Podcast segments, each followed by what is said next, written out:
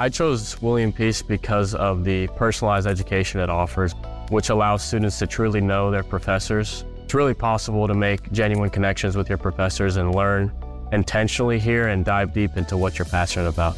A 12 to 1 student to faculty ratio is just one of the many reasons students choose William Peace University. Extra attention starts day one for career planning with their Career Services Center. Find out all they have to offer at peace.edu. Welcome to the WRAL Daily Download. I'm your host, Amanda Lamb. In today's conversation with WRAL Investigates senior producer Randall Kerr, we're going to talk about what happened to all the money that went to the public school systems during the pandemic. So, first of all, welcome to the program, Randall. Thanks, Amanda. Um, set the stage for us. I mean, how much money did these school systems get? When did they get it? I know this was, you know, across the board in North Carolina, and and was that money earmarked for specific things?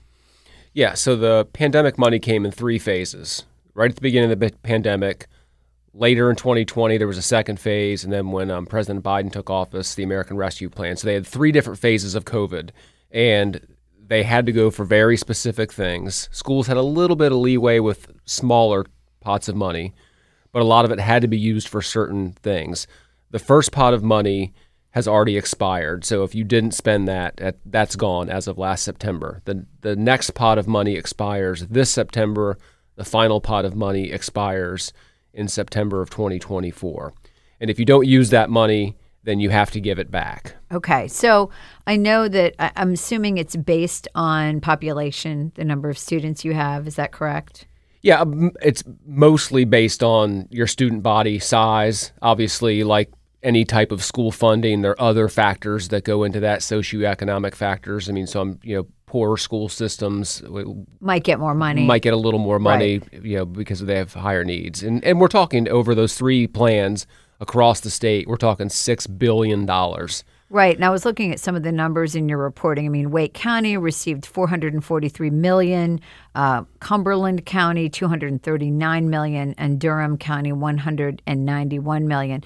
And, you know, a lot of it, I think, according to what you guys have, have looked into, went to cleaning and uh, PPE. That was in the beginning, cleaning the schools and PPE. But then there were some really positive things that came out of the money. For example, in Wake County, they were able to buy Chromebooks for the students. And of course, that helped with the remote learning because before that, I think the number of devices to students was like three to one. So tell me about that situation. Yeah, so that's kind of a, a, gift and a curse, I guess, now that we're looking at it with the pandemic kind of in our rearview mirror, is, is schools were forced to upgrade technology. They had to because everything went virtual. So, you know, and Wake County is not alone. School systems all across the state, the country, purchased computers so students could use so they could learn at home. You couldn't leave students behind those Chromebooks in general, they're not the sturdiest laptops. They're not meant to last forever. Sure. Um, you know, they really have a shelf life of three to four years. So if we bought those in 2020, guess what's happening? They're out of date. They're going to start getting out of date if they're not already. So between you know damage, dropped computers, uh, and then the computers themselves just no longer functioning like they should, um, school systems are going to be in a pinch really soon once this last pot of money in September of 2024 expires. Wake County uh, estimates that they have about $20 million extra that they don't have earmarked for something already, and they're already planning on using that to to upgrade or replace Chromebooks. But as you look down the road, technology now is so woven into how these teachers teach, they can't go backwards. Sure. They don't sure. want to. So now what was a necessity is, part of it, the curriculum. Is part of the curriculum. So school systems are having to figure out how they're going to pay to continually upgrade this and these computers. And the other thing is, you think about it, Wake County, they estimated, you know, before the pandemic, three devices or one, three students, one device so that's what their IT staff was. And now they had to upgrade that. And now they increased their IT staff. Sure. Well, so going down the road, continue to pay those they're going to have people. to continue to keep the IT. Okay. So th- th- it's a, it's going to be a struggle to find money. Well, we're going to talk more about that after the break. Without the ones like you, who work tirelessly to keep things running, everything would suddenly stop. Hospitals, factories, schools, and power plants, they all depend on you. No matter the weather, emergency, or time of day, you're the ones who get it done. At Grainger, we're here for you with professional grade industrial supplies. Count on real time product availability and fast delivery. Call clickgrainger.com or just stop by. Grainger for the ones who get it done. Welcome back to the WRAL Daily Download. So let's talk about what they're now using those Chromebooks for because obviously they're not doing remote learning. So they're incorporating those Chromebooks into pretty much all of their lesson plans, I would imagine. Absolutely. I mean, you know, my I, still have one child that's in Wake County schools and two as of last year, and yeah, they were still going on that on those laptops to get their black, you know, the Blackboard or Canvas to get their assignments to turn in assignments. I mean, it is part of every teacher's class now. Yeah, that makes sense. And um, I know that private schools have been doing this for a very long time. And so this is kind of an evolution uh, in the public school system because of you know maybe inequity where one student might have a device and others wouldn't. They couldn't they couldn't ask for that. But once they have the devices, they can ask for it. And so it, it would be impossible, it sounds like, to take them away. I know the money also helped with something else very important besides the technology. It helped with teacher retention bonuses. So, what does it mean for that if this money when this money disappears. Well, with the teacher retention bonuses, you know, there was a struggle to get teachers back in the classroom once schools reopened. There was some apprehension there.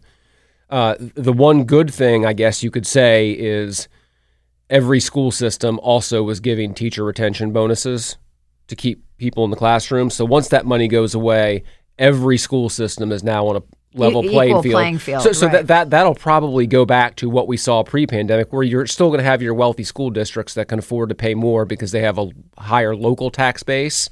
E- even though some of those low wealth counties are getting more money from the state, you know, our local money, especially here in Wake County or in Durham or in Orange County, I mean, we can supplement teacher pay locally to keep them here. So I think, Sure. you know, that that'll probably go back pretty quickly to what we saw pre-pandemic.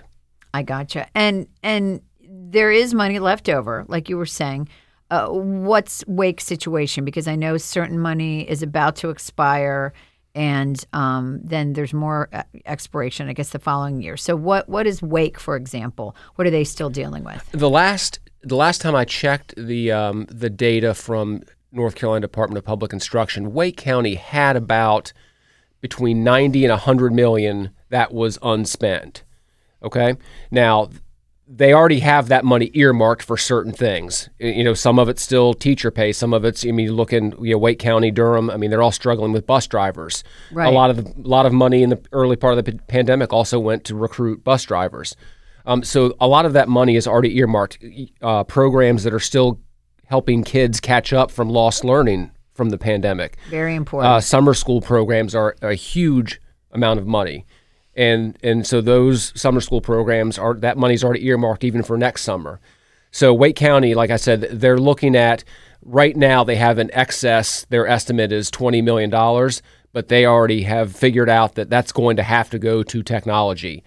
So, but once that money goes away, where's the next 20 million or 25 million going to come from? Yeah. Um, and so they're going to have to go to the county and, and look for money. I mean, that's the big question. So, are they talking about? I'm sure they are talking about ideas. How are they going to fill these budget holes once this money disappears? Yeah, they the uh, Wake County School Board Finance Committee actually just had a meeting, and they talked about how they are already researching, trying to figure out if there are other ways to find funding from other projects, if there are other nonprofit type things, uh, anything they can do. But you know, the message from that finance committee was very clear: the technology is here to stay. We can't let it just go away. So we're going to have to make this work. And that's up to those elected officials to figure out How to make that happen? how to make that happen and convince county commissioners that they need to invest to do that. And if the county commissioners have to pony up more money, that means those of us who pay the county taxes are also going to have to pony up more money. Right, because at the end of the day, these students cannot be competitive in the world if they don't have access to technology. No, and you can't you you- can't take away those laptops and then you you get back to like you mentioned that unlevel playing field where you have kids that have computers and kids that don't You can't do that. and you yeah. can't we can't do that we've seen what it what it does when everyone has a device and access to device i mean you're talking you think about it the school systems put up hotspots to help kids even get online if they didn't have access at home Sure. rural school systems put hotspots on buses and kids could go and, And sit on the bus. and sit on the bus or sit outside the bus and do their homework there. So I mean, we invested a lot in technology, and it's one of those things that as I started looking into the story about,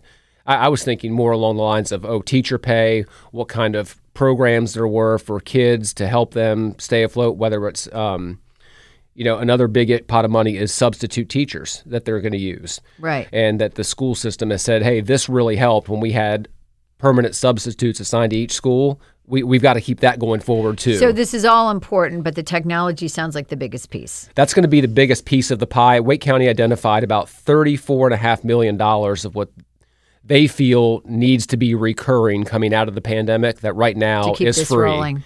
And so that $34 million, that's where they're trying to get creative. But yes, technology is going to end up being the biggest piece of that pie. Randall, thank you so much for breaking this down for us and explaining this. For more news from WRAL, sign up for the WRAL Morning Briefing newsletter. You'll be informed and ready to face the day with one concise email. Sign up at wral.com slash newsletter. As always, thanks for listening to the WRAL Daily Download. For the ones who work hard to ensure their crew can always go the extra mile, and the ones who get in early so everyone can go home on time, there's Grainger, offering professional grade supplies backed by product experts so you can quickly and easily find what you need. Plus, you can count on access to a committed team ready to go the extra mile for you. Call, clickgrainger.com, or just stop by. Grainger, for the ones who get it done.